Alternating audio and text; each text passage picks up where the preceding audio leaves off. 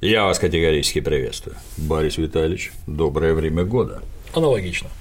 В последнее время непрерывно и повсюду муссируется тема патриотизма. Что такое патриотизм?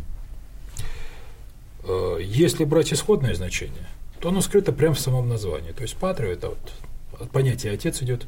Это отчизна, земля отцов, угу. земля предков, то, что осталось от предков. Вот любовь к отчизне, любовь к земле отцов – это и есть патриотизм. То есть, казалось бы, все достаточно просто. А дальше начинаются уже сложности. То есть, масштабы патриотизма. То есть, земля отцов – это только та деревня, где ты родился? Или это вся страна, где ты родился? А может быть, даже и больше, чем страна. Или хотя бы райцентр возле деревни, ну, с да. которым мы все время деремся на танце. Да, да, да. И кричим наших бьют, потому что это наши, а те не наши, да? Угу. Вот это как раз-таки уже моменты, связанные а, с расширением понятия патриотизм, которые делают его не таким однозначным, таким ясным. Но для меня, например, патриотизм, вот, если лично для меня брать, это любовь к своей стране и к своему народу. Но здесь опять есть сложности. Например, сейчас у нас есть русские патриоты, есть украинские патриоты, да? И не русские. Ну, вот просто говорю, что которые друг друга ненавидят, угу которые заставляют как бы типа делать выбор, русский ты патриот или украинский патриот и так далее. А я человек советский. То есть я жил в Харькове, я родился в Хабаровске, я жил, кстати, в Северном Казахстане, это вот э, Петропавловск казахский, жил в Кировабаде, это нынешняя Гянджа. Но их я, правда, уже не помню совершенно. Но вот Харьков помню хорошо. И для меня, например, э, это такая же родина, как, допустим, Хабаровск. Почему я должен выбирать? То есть для меня родина это вот весь Советский Союз. И поэтому мне очень больно за то, что вот так вот стравливают русских, допустим, и украинцев. Ну, его больше нет, Советского да, Союза. но есть вот патриотизм местечковый, а есть, допустим, русские националисты, которые искренне считают, что будет хорошо, когда русские будут жить отдельно от других народов. То есть, когда еще татары отделятся, башкиры, калмыки, якуты. И вот останется вот такое вот московское княжество, что там будут жить только русские. Это будет хорошо. Кстати, тут надо как-то обдумать как определить, как отделить русских от нерусских, штангенциркулем череп мерить, кровь брать, я, генетический например, анализ. Я вот э, был советским гражданином, а сейчас это таким получается своеобразным метисом. Угу. То есть у меня есть польская кровь, украинская кровь, русская кровь. Больше всего вроде русской. Меньше всего польской. Но ну, вот все равно как это определить? Практически со всеми так. Да. И так большинство. Но Типа, вот давайте будем определять. Я знаю, например, укропатриотов, которые сами по крови гораздо более русские, чем я. У нас тут существует группа идиотов в городе Санкт-Петербурге, которые выступают за отделение Санкт-Петербурга. Вот у них тоже свой патриотизм. Конечно, да. Так вот, это вот как бы типа разные грани патриотизма. С моей точки зрения, это ровно то же самое, что отделить Украину от России и точно так же Санкт-Петербург от России. А потом отделить Черную речку от Санкт-Петербурга. А потом Васильевский остров от оставшегося Это напрашивается, да, да, да. И каждый отделившийся будет жить все лучше, лучше и, и лучше. И так пока не отделит, так сказать, свою комнату в своей квартире от всех остальных. Да. И тогда наступит всеобщее благолепие. И так. квинтэссенция патриотизма. Так вот, на самом деле, я думаю, что вот те люди, которые говорят с тобой на одном языке, имеют с тобой, в общем-то, по сути, одну культуру, это все твой народ. И патриотизм – это любовь ко всему этому народу и ко всей стране, в которой они проживают. Не государство, а страна. Вот здесь как раз-таки есть такой момент довольно занятный. А, когда-то понятие патриотизм, оно было довольно сильно выражено вот в античном мире, например. То есть ты относишься к такому-то городу-государству или к такому-то государству, ну, почему, собственно говоря, латинское название используется? Потому что с тех времен, собственно говоря, идет. И ты должен быть, вот так сказать, вот, предан своему городу. Ну, там было как? Весь город за тебя, все граждане города – это твоя опора, но и ты опора этого города. Но это обеспечивалось еще довольно занятными, допустим, своеобразными, ну как вот, действиями, ритуалами такими, которые как тут подчеркивали это единство. Например, если строились городские стены, там участвовали все полноправные граждане города в строительстве. Богатые, бедные, роли не играют. Все обязаны работать. То есть есть такое понятие общественные работы. Угу. Дальше. Защищать страну обязаны все. Ну, в том же самом время, допустим, Нобеле всадники – это всадники. То есть они сражаются на коне, да. а более бедные сражаются пешком.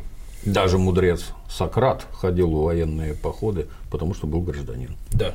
То есть ты гражданин, и вот там патриотизм связан был с гражданством. Угу. То есть, например, на, на рабов понятие гражданства этого патриотизма не распространялось. Они не могут быть патриотами, но они, собственно говоря, и не были, это совершенно понятно. Но вот, допустим, гражданин, он является патриотом, да. Ну, вроде бы все, так сказать, ясно, все понятно, да? То есть там действительно патриотизм связан с государством. Но там государство состоит из всех граждан. Там высшая власть государства – это народное собрание. И тех же самых вот афинских, даже очень уважаемых людей, типа Фемистокла, например, угу. а, это афинское народное собрание могло либо к смерти приговорить, либо приговорить к астракизму, то есть выгнать из страны. Изгнание, да. И это а, как раз-таки делал народ. То есть собиралась вся толпа на площади, вот она решала. И вот твой патриотизм был связан вот со всей этой толпой, частью которой ты являешься. Толпой граждан.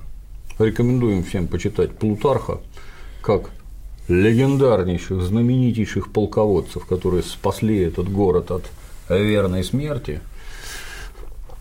Городской народ, пониже спины. прикинув, да, да, вали-ка ты отсюда не нужен, ты нам здесь больше. Именно так. И там человек не мог, допустим, отказаться от того, что на него навьючивал город. То есть избрали стратегом, будь добр, избрало собрание народное заниматься городским мусором, но опять же, будь, будь добр. Да.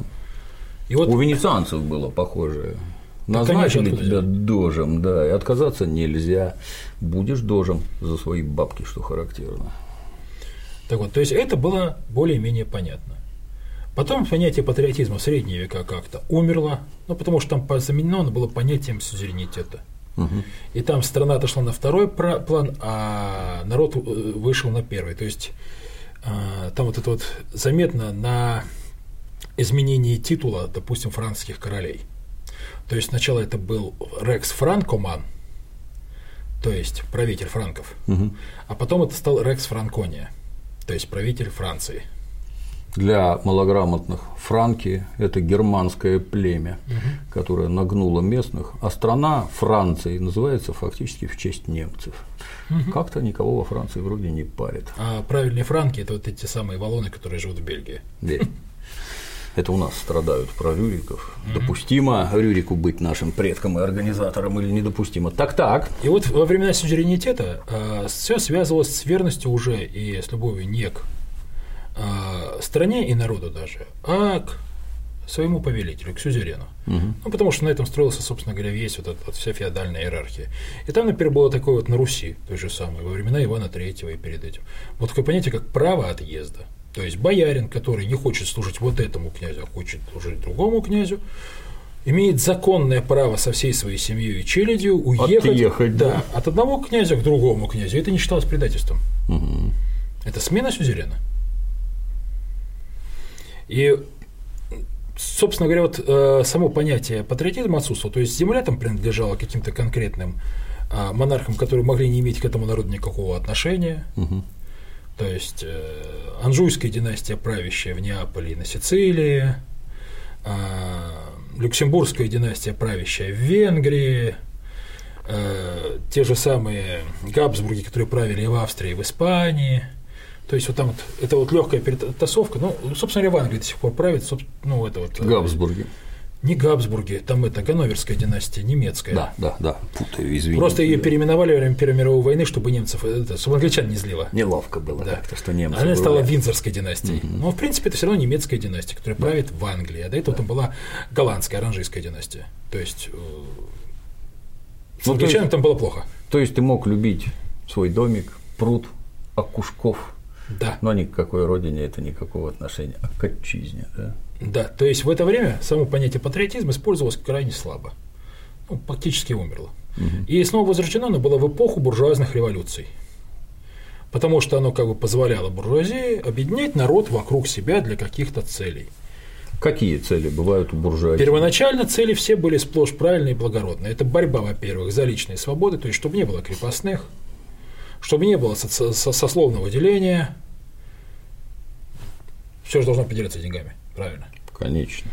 И для того, чтобы, так сказать, свергнуть власть феодалов и защититься от чужих феодалов. Это вот как раз войны революционной Франции, это голландская война за независимость. это гражданская война в Англии, то есть тот все это вот эпоха, то в это время как раз возникает понятие патриотизма. И вот как раз людей тогда начали спрашивать вокруг нации. Нация, она определялась, собственно говоря, как государственными границами, так и языком. То есть, например, вот в Российской империи, когда вот там стало строиться вот, ну, вот уже развиваться капитализм, там понятие патриотизма, оно было связано не только вот с самой империей, угу. но еще с отношением к русскому православному народу. То есть патриотами настоящими были русские, а там сильно дальше за ними тоже могли проявлять какой-то патриотизм, но все равно это были уже не совсем то. Это были всякие инородцы и иноверцы. Инородец тогда не было оскорбительным словом. Это был термин. Да. То есть все жители Закавказья были, допустим, инородцами. Но они не были иноверцами, например, те же самые грузины и армяне, потому что они тоже были православными. А азербайджанцы, например, были и инородцами, и иноверцами. И вот так вот по всей Российской империи, в принципе, угу. получилось. Что есть народцы, иноверцы, а есть вот как бы статусная нация, которая определяет… Титульная. Ну да. Которая определяет а, вот какую-то вот привязку к патриотизму. У поляков это, ну, в Польше это поляки были, а, допустим, украинцы и белорусы это так тоже вот сильно ниже. То есть вот эти моменты, они связаны были уже вот с таким вот патриотизмом. Патриотизм при этом активно использовался для того, чтобы заставить людей воевать. Ну, сначала вроде бы за, как раз вот во Франции то же самое, за независимость Франции. Воевать за то, чтобы там как раз вот не, возве... не возродили феодальные порядки, а потом это стало с, уже идти как войны за то, а, чтобы, допустим, захватить какую-нибудь колонию, там Алжир разграбить и так далее, потому что это интересы нашей страны. И наши патриоты должны вот героически сражаться за интересы страны. Интересами страны это не было, это было интересами конкретно буржуазии, которые нужны колонии. Но люди умирали за эти интересы во весь опор. И, например, вот э, самый такой дальний поход французских патриотов, это было времена императора Наполеона, поход на Москву. Неудачный. Который явно должен был принести благо французской родине. Угу. Да? Ну и принес во весь опор. Но все-таки давайте откровенно посмотрим. Захват колоний. Если Франция сосет соки из какой-нибудь Африки, а Испания вообще там из половины глобуса. Наверное, уровень жизни в Испании поднимается от этого, нет? Ну как, больше все таки он поднимается у тех, кто побогаче, правильно? Ну, на остальных-то капает, а, нет? Капает, потому что делится со своим, патриотизм нужно подпитывать. Но капает не очень сильно, и самое главное, привязывает, собственно говоря, к этим преступлениям. Ну, то есть англичане, они все вот все патриоты Англии того времени виноваты в том, что происходило в Индии, в Африке. Испанцы все виноваты в уничтожении той же самой вот э, ацтекской или инской культуры. А, почему? Ну, потому что они это поддерживали. Они с этого получали свое капающее. И вот, угу. Они, по сути, все были соучастниками. Но это тоже вот такой своеобразный буржуазный патриотизм. А затем возникает патриотизм другого рода. То есть, когда складываются уже нации – они продолжают складываться, продолжают как бы вот, э, превращаться в что-то такое вот единое целое, то, что люди воспринимают как моя нация. Угу. Как раз-таки там уже другие народы начинают вливаться в эту нацию. Почему-то типа, появляются такие вещи, как вот русский генерал Багратион, хотя он грузин. Барклай. Ну да. Вообще шотландец, наверное, да. Ну, Кто? он хотя бы родился в России. А. Так вот, а так во всех странах появляется вот такое вот явление, как чувство единства самой нации. И патриотизм начинает опять постепенно возвращаться к своему искомому понятию, то есть любовь к стране и к народу. И вот здесь очень хороший пример вот можно привести как раз. Вот, вот мы уже упомянули наполеонские войны, да? Угу. А есть такая малоизвестная у нас война франко-прусская. Кто Это, с кем воевал? А, французская Короли. империя, кстати, имеющая уже колонии, ага. то есть при Наполеоне III воевала с в это время объединяющейся Германией. То есть в это время был, так сказать, Северо-Германский союз, возглавляемый Пруссией, вот с которым официально и воевали, и южно-германские государства, которые собирались к нему присоединиться. Это как раз вот в Германии времена канцлера Отто Бисмарка, знаменитого. Французы понимали, что объединение Германии Ослаб... ничего хорошего для Франции не несет. Да, да, что ослабляет. Более того, э, Наполеон III претендовал на то, чтобы контролировать южно-германские государства. Угу. То есть эта война была, с его точки зрения, за интересы Франции. А с точки зрения Германии, это была война за объединение германских земель, которому мешала и вполне открыто Франция. То есть, э, с национальной точки зрения, здесь явно видно, что э, с французской стороны интерес только в том, мягко говоря, чтобы контролировать чужую территорию, а у немцев, чтобы создать свое единое государство. То есть явно более справедливо и более патриотично, по крайней мере, на первом этапе. И вот начинается война. Э, Германия со своей всеобщей воинской повинностью, кстати, тоже более патриотичной, чем получается французская выборочная система. Угу. с более, так сказать, развитыми вооруженными силами и гораздо более многочисленными. Осуществляет вторжение, и там дальше Наполеон III терпит поражение. То есть, собственно говоря, армия под командованием Наполеона III а, сдается в плен под Седаном вместе с императором, после чего во Франции вспыхивает очередная буржуазная революция, Наполеон III объявляет незложенным. То есть объявляется республика. А потом, через какое-то время, этой республике наносит страшный удар маршал Базен, который со 180 тысячной армией сдается в Меце немцам. То есть он сначала думал, как бы потянуть дело на себя, но когда республиканцы не захотели ставить его во главе всей Франции, вот сидящего в осаде Базена, он сдался вместе со всей армией. Франция осталась без армии против стильного противника. И там вот началась как раз вот революционная борьба, то есть там э, армии были под Леона Гамбеты, там Джузеппе Гарибальди э, прибыл из Италии. То есть ну, многие такие вот видные в это время революционные республиканские деятели, которые стали организовывать борьбу во Франции против Пруссии. Ну, правда, как, еще до падения немцев, но и после падения немцев тоже продолжали. Немецкие войска осадили Париж, то есть Париж находился в осаде. Но взять его немцы не могли, сил не хватало. Для того, чтобы защищать Париж с его огромным периметром обороны, французское республиканское правительство вынуждено было вооружить население Парижа. То есть э, части Национальной гвардии. Какой это год, простите, Это 1870 год. Уже близко, да. То есть оружие хорошее уже было, да? Да, нарезные винтовки, нарезные угу. пушки. Еще дымный порох, но оружие уже вполне приличное. У французов уже метрольезы есть, предшественники пулеметов. По морю плавают уже броненосцы. И вот Франция оказывается в какой ситуации? Она проигрывает войну. Часть Франции оккупирована. Республиканское правительство не видит вот это вот разное а, возможности, как выиграть войну. То есть войну можно выиграть только вернувшись к прежним революционным методам, которые были во время Великой Французской революции. Но что это означает? Это означает вооружить народ, то есть дать оружие быдлу всему, угу. а не только парижскому. Добром не кончится. Добром не кончится. И французские республиканские власти новые начинают вести э, переговоры с немцами на тему того, на каких условиях они проиграли войну. И вот в это время как раз вспыхивает э, восстание в Париже, Парижская коммуна. То есть парижане берут власть в свои руки, устанавливают там коммуну, то есть, по сути, коммунистическое государство создают, которое некоторое время существует. У коммуны оказываются довольно приличные силы, порядка 100 тысяч человек. Правительство Тьера в Париже и его окрестностях поддерживает всего 20 с небольшим тысяч человек. То есть то, что успело свалить в Версале, то потому что коммунары по дури, так сказать, не имеющие опыта, просто взяли их и выпустили с оружием совсем. Угу. И вот возникает Версальское правительство и Парижская коммуна. И вот здесь вот момент, опять же, кто большие патриоты? Вот французская буржуазия, она, казалось бы, уже начинает сливать интересы Франции, да? Угу. Но она сливает их, старается, старается аккуратно, а парижская коммуна, она в итоге привела к тому, что условия мира для Франции стали тяжелее. То есть как-то в сражающейся Франции коммунары нанесли удар в спину. То есть страна воюет еще, идет война, они устраивают бунт. Предатели? Безусловно. Да. да. Но почему-то получается очень занятная картина. Когда вспыхивает эта парижская коммуна, то правительство Тиера договаривается с немцами. Не парижская коммуна договаривается с немцами, а Версальское правительство договаривается с немцами. Немцы отпускают большое количество французских военнопленных под условием, что они будут служить правительству Тиера. И оно пропускает Версальские войска через те форты, которые уже заняты немецкими войсками, то есть через немецкий фронт. Какая для удар прелесть. в тыл коммунарам. Да? Так кто кому наносит удар в спину? Кто бьет в спину Франции?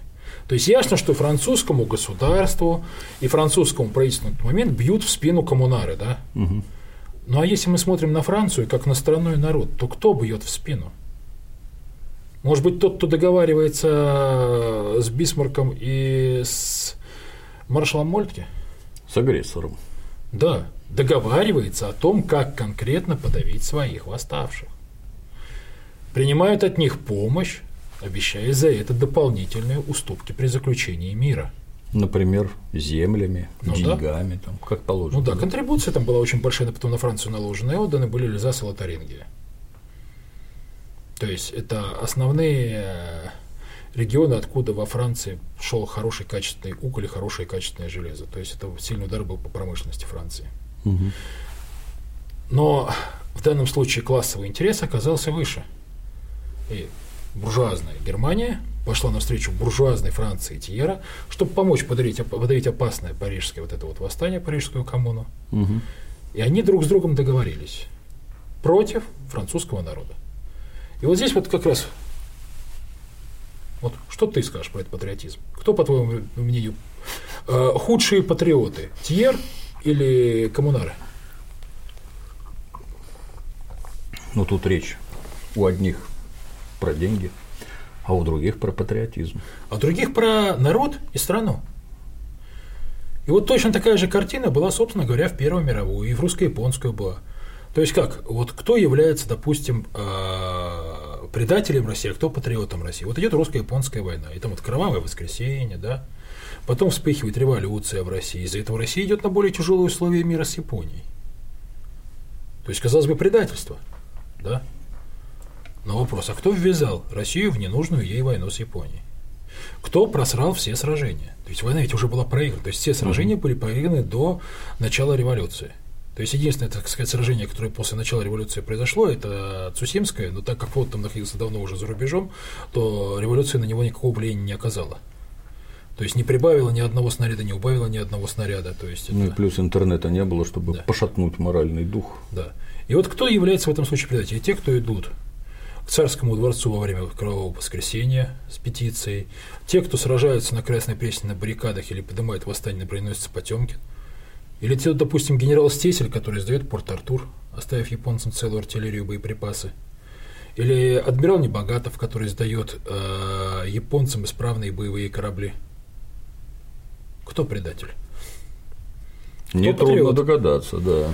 Так вот, и вот этот как раз момент и есть э, э, ключевой. То есть, когда к нам обращаются с призывами по поводу патриотизма, то нужно понимать, к чему идет, э, ну, о каком патриотизме идет речь. То есть, допустим, ясно, что парижские коммунары, угу. что э, э, русские революционеры в 1905 году, да, они являются предателями по отношению к имеющемуся государству, то есть к Российской империи, к Французской республике вот этой, да, и к правящему, э, ну, вот, э, правящей группе лиц, то есть к российскому императору, к э, Тьеру тому же самому, да, который возглавляет во Франции временное правительство. То есть это предательство по отношению к ним. И Ленин, собственно говоря, в Первую мировую предатель по отношению к правительству Керенского, к временному правительству, ну, потому что правительству, они однозначные предатели. Угу. Но как только мы пытаемся посмотреть на страну и народ, картина становится не столь ясной. То есть, кто предал э, вообще русский народ и Россию, Керенский или Ленин? Уже вопрос, ну, для одних он очевиден один ответ, других другой ответ, для большинства он непонятен. То есть, они даже не задумывались об этом. Но важным признаком любого капиталистического государства является вот это вот объединение людей вокруг центральной власти – под лозунгом патриотизма. То есть, если ты поддерживаешь государство, именно государство, угу. ты патриот. Если ты поддерживаешь правителя, ты патриот. Если не поддерживаешь, ты антипатриот, ты враг, угу. ты э, чужеземный агент. Э, наиболее ярко это в свое время было высвечено в государствах, которые были построены именно вокруг такой патриотической парадигмы, что вот есть государство, и вот верность государству – это патриотизм, а все, и, так сказать, это государство для всех одно. А там, где это, э, ну, человек чем-то недоволен, он враг, он плохой патриот. Например? Это у нас Италия, это Германия, это Испания, Франко, то есть это как вот, это фашистские государства, то есть так называемый корпоративизм. Угу. То есть основной лозунг корпоративизма, что отечество для всех одно. То есть олигарх, допустим, Круп и немецкий шахтер, они имеют одно отечество и должны вместе противостоять внешней угрозе. Например, британскому империализму. Но это ж правда, у них одно отечество. Нет? Ну вот э, итоги мы видим. Вот есть у нас нацизм в Германии, есть э, фашизм в Италии, да? К чему они привели? Для совсем тупых. Есть олигарх Круп, и есть в Силезии шахтер, да. который рубит уголек, да. так сказать, да. Они все живут в Германии. Да. Граждане Германии, у них одно государство, одно, и одна территория, и язык один, и культура одна. Но олигарх Круп, по всей видимости, серьезно влияет на государственные решения и отстаивает, как это каким бы странным кому ни показалось, свои финансовые интересы. Правильно. Стремится заработать денег и, повторяю, оказывает влияние на государство, в результате чего государство бьется за интересы крупа, которые… Потому что это государство как раз крупов. Да, которые, по всей видимости, не имеют никакого отношения к интересам ни страны, этого ни из народа. шахты в Силезии, да, и в стране в целом. И в итоге получается какая вещь, что сначала Германия присоединяет себя к Австрии, вот это вот аншлюз, потом уже силой делит Чехословакию, получая, кстати, в интересах Крупа а рудники в Судетах, угу. металлообрабатывающую промышленность Чехословакии под контроль получает. Крупу хорошо. В это время вроде бы и рабочему этому исцелителю. Хуже не стало. Да? да, то есть его, правда, призвали уже в вермахт, он уже, так угу. сказать, под ружьем, но то сплошные победы. Уровень жизни вроде бы растет, да. Потом появляются какие претензии? Ну, вот есть опять же Эльзас Лотаринги, которые в Первую мировую войну французы отобрали у Германии. Ну, которые, та самая, те самые земли, которые Германия отобрала у Франции в 1671 да. году. Так вот, а, нужно как-то вот отымать. То есть идет вот мощная игра между как раз теми, кто правит государством, между олигархами. Угу. За их свои собственные интересы. При этом интересы их продолжают работать, собственно говоря, и на враждебной территории. Например? Ну, например, когда Германия уже воевала э, с Соединенными Штатами, американские компании продолжали активно работать в Германии выпускать авиационные двигатели, выпускать электронное оборудование. Ну, компания IBM, например, выпускала электронное оборудование. Угу. В том числе как раз-таки вот нашумевшие, печально известные счетчики для этих вот, для оптимизации работы печей в крематориях. Mm. Людей сжигать. Ну, высокая технология. Так вот, а самый такой, на мой взгляд, красивый пример – это изобретение фанты компании Coca-Cola специально, чтобы можно было обеспечить вермахт тонизирующим напитком, потому что сырье для Coca-Cola ввозить в Германию было невозможно из-за морской блокады. А фанту из чего делали? На основе молочной сыворотки и яблочного сока тогда делали. Ну и другие ингредиенты, но просто говорю, что вот на местных ресурсах разработали новый тонизирующий напиток. Американская компания Coca-Cola в Германии, с которой в это время Соединенные Штаты воюют. Угу. То есть у нас всегда преподносят каким-то инфернальным подонком Сталина, что там последний паровоз с зерном уезжал в Германию, а немцы уже что-то там бомбили. То есть вот это. Но вот... когда мы воевали, мы никаких дел с немцами не имели. Да, Тогда вот мы это... с ними не воевали. Вот эта чудовищная низость была, особенно там закупка недостроенного линкора Люцев или что-то там такое. Про который, кстати, Сталин сказал. Там не Лю... Люцев это был не линкор, это был тяжелый крейсер. Он сказал, когда ему вот сказали, типа, мы же готовимся к войне с Германией, зачем же покупать у него? Говорит, потому что покупаю у Германии один корабль, мы делаем на минус меньше на один корабль немцев и больше на один корабль у нас. Ну, это не до всех доходит. Ну да. Но, в общем, да, активная торговля, да? Да, так вот. А тут активная торговля прямо во время войны. Да. И там всякая нейтральная Швеция еще говорят, там подшипники. Через нейтральную Испанию шло да, там да, тогда. Да. То есть американцы, например, подавали армейские грузовики Студебекер Германию через Испанию. Молодцы. То есть там много было. Там на самом деле самих фактов этой торговли чудовищное количество. Это как раз вот говорит о том, что одно отечество. Да, надо бы померить, как это с ленд-лизом там коррелирует, сколько поставили нам и сколько… Не, ну нам больше поставили. Больше? Но официальные каналы не всегда шире. Ага но неофициальные всегда жирнее по проценту. Красота. Ну да. Бизнес, ничего личного. Ничего личного.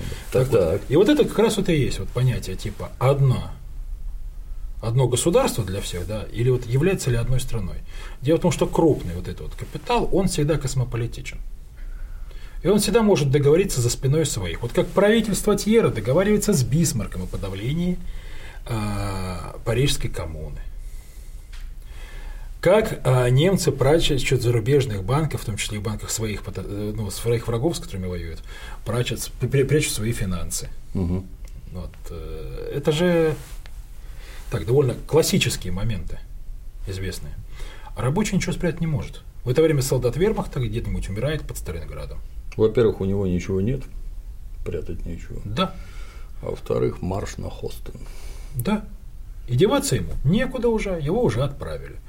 Но он в свое время оказался, знаешь, просто в чем виноват этот немецкий солдат? В том, что он радостно участвовал в факельных шествиях и э, кричал на них э, Deutschland über alles.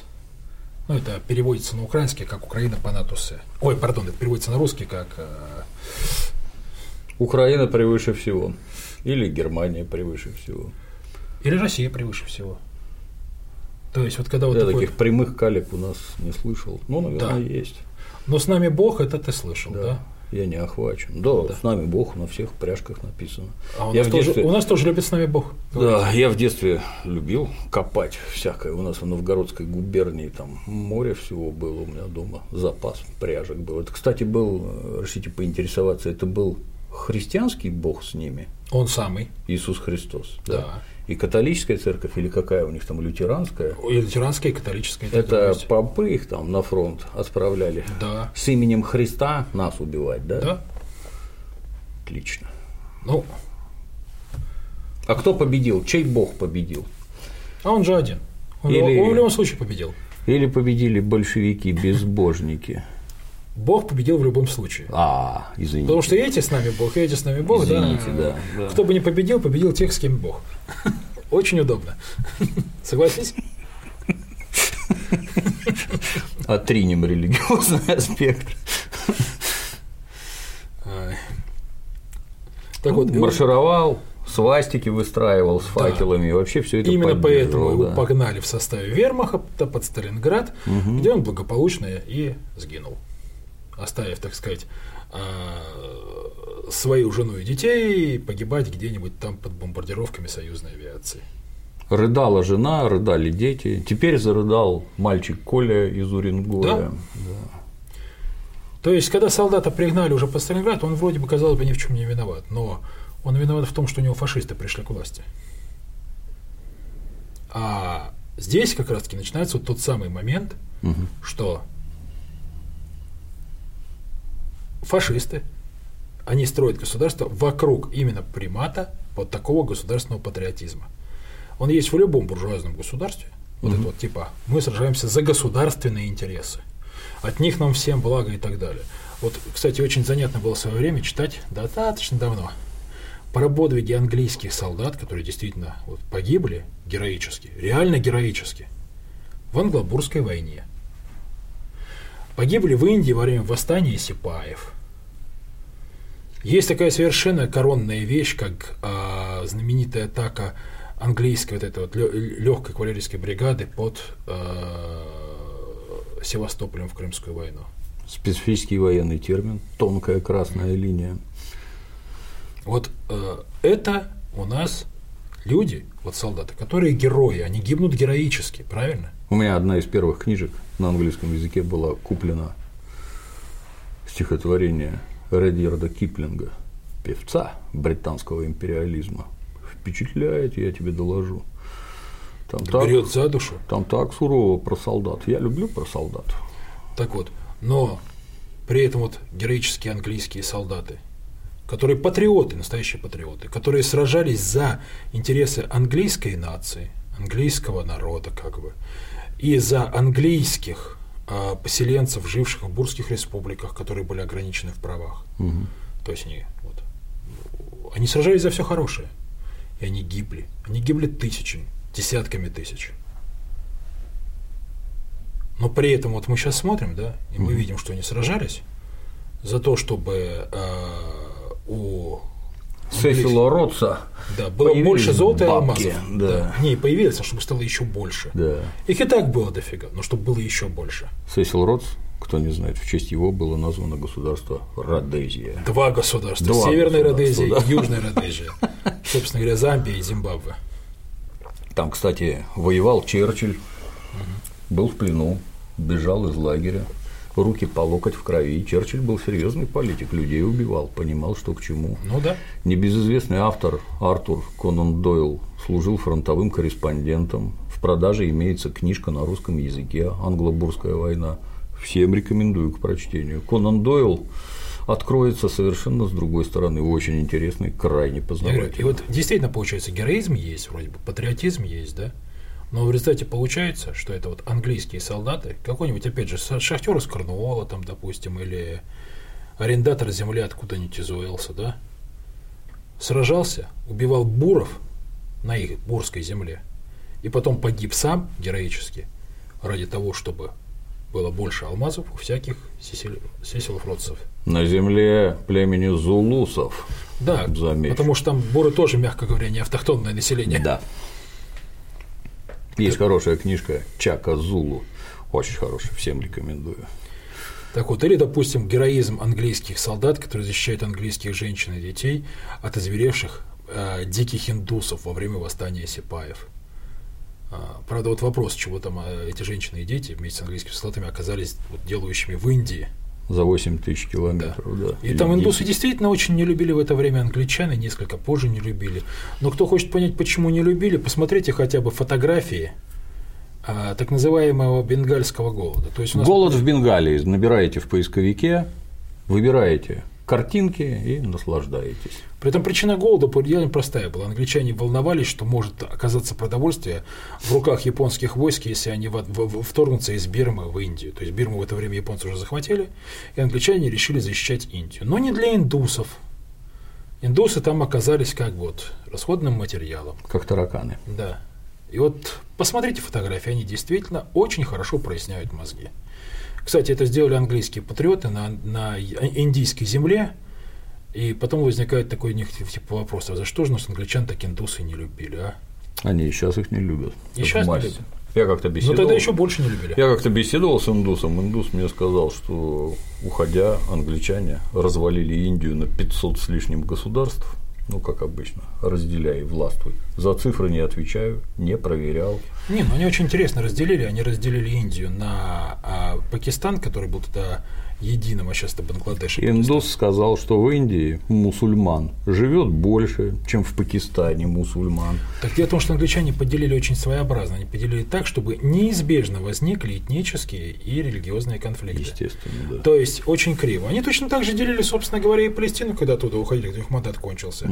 Там, кстати, про- тоже против англичан, против английских патриотов, обеспечивающих интересы своего государства, сражались подлые а, арабские и подлые еврейские террористы в 1948 году. Мгм.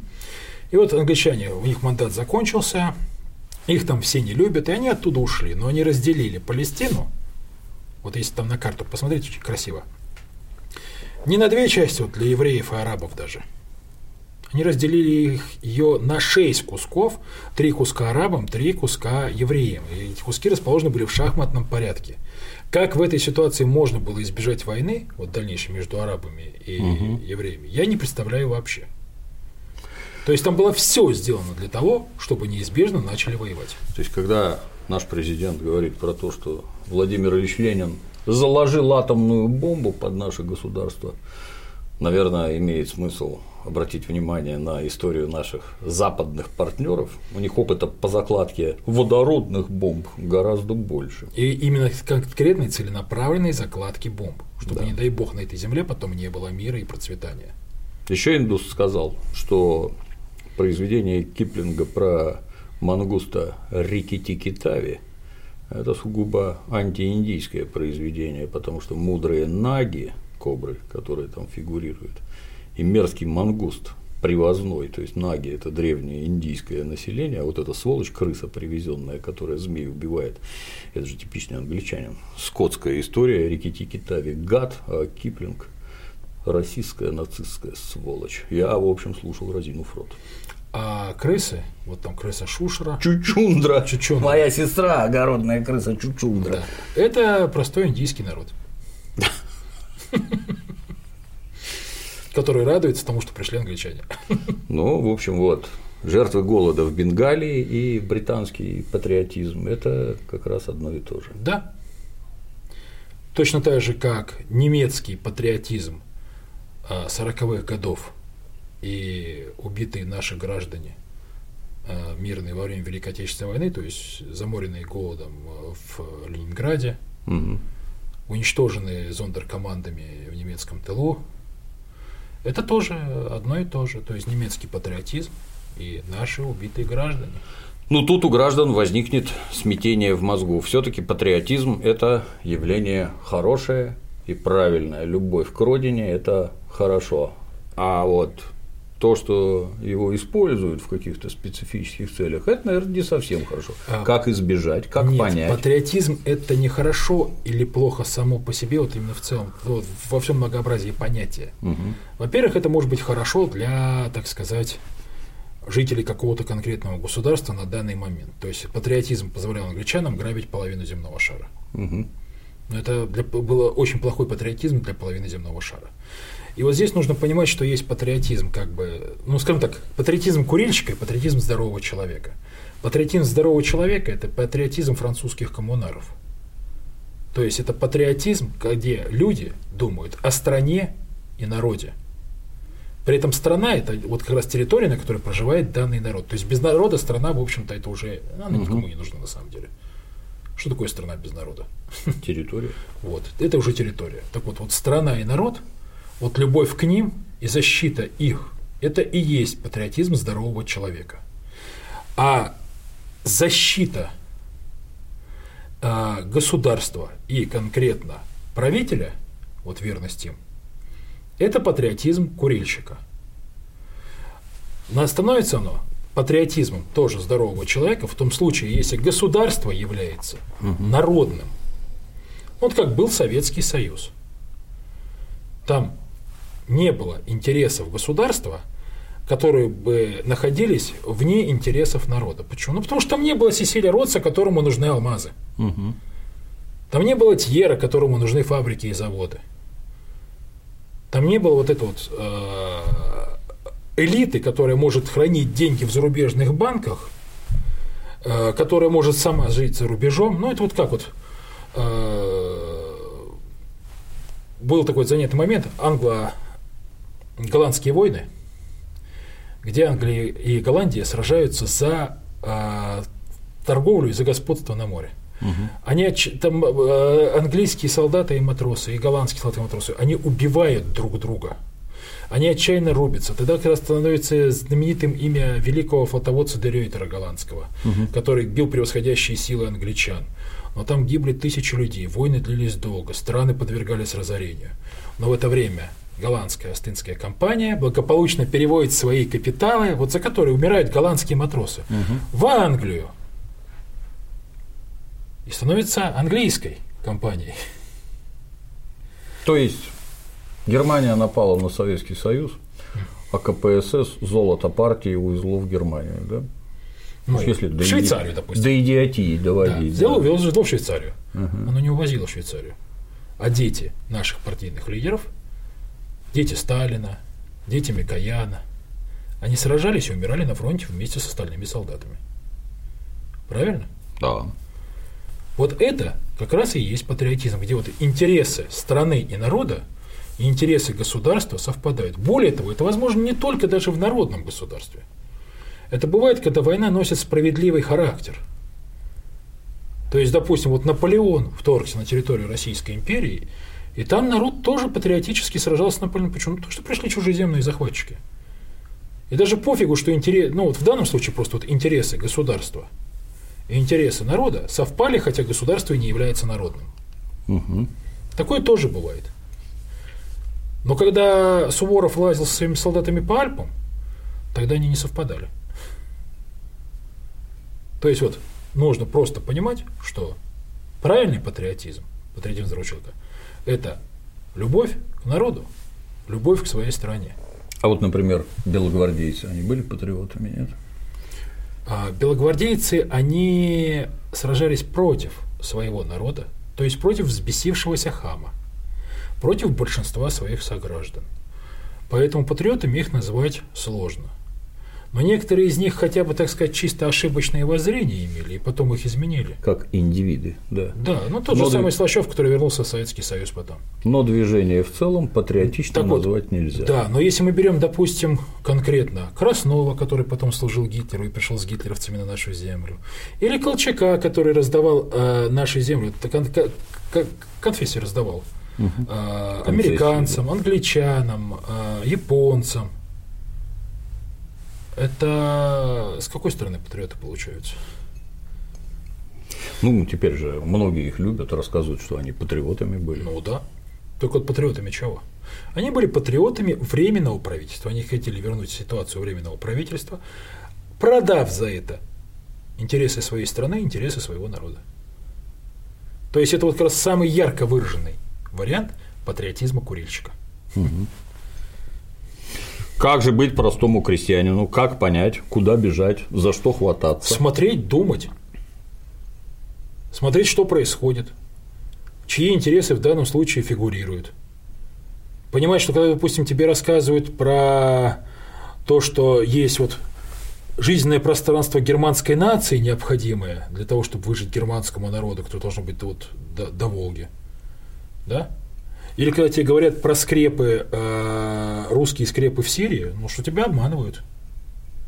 Или когда тебе говорят про то, что английские интересы лежат в Южной Африке. Интересы английского народа. Это обман. Не просто в таком Не просто. Так этим и пользуются, поэтому и обманывают.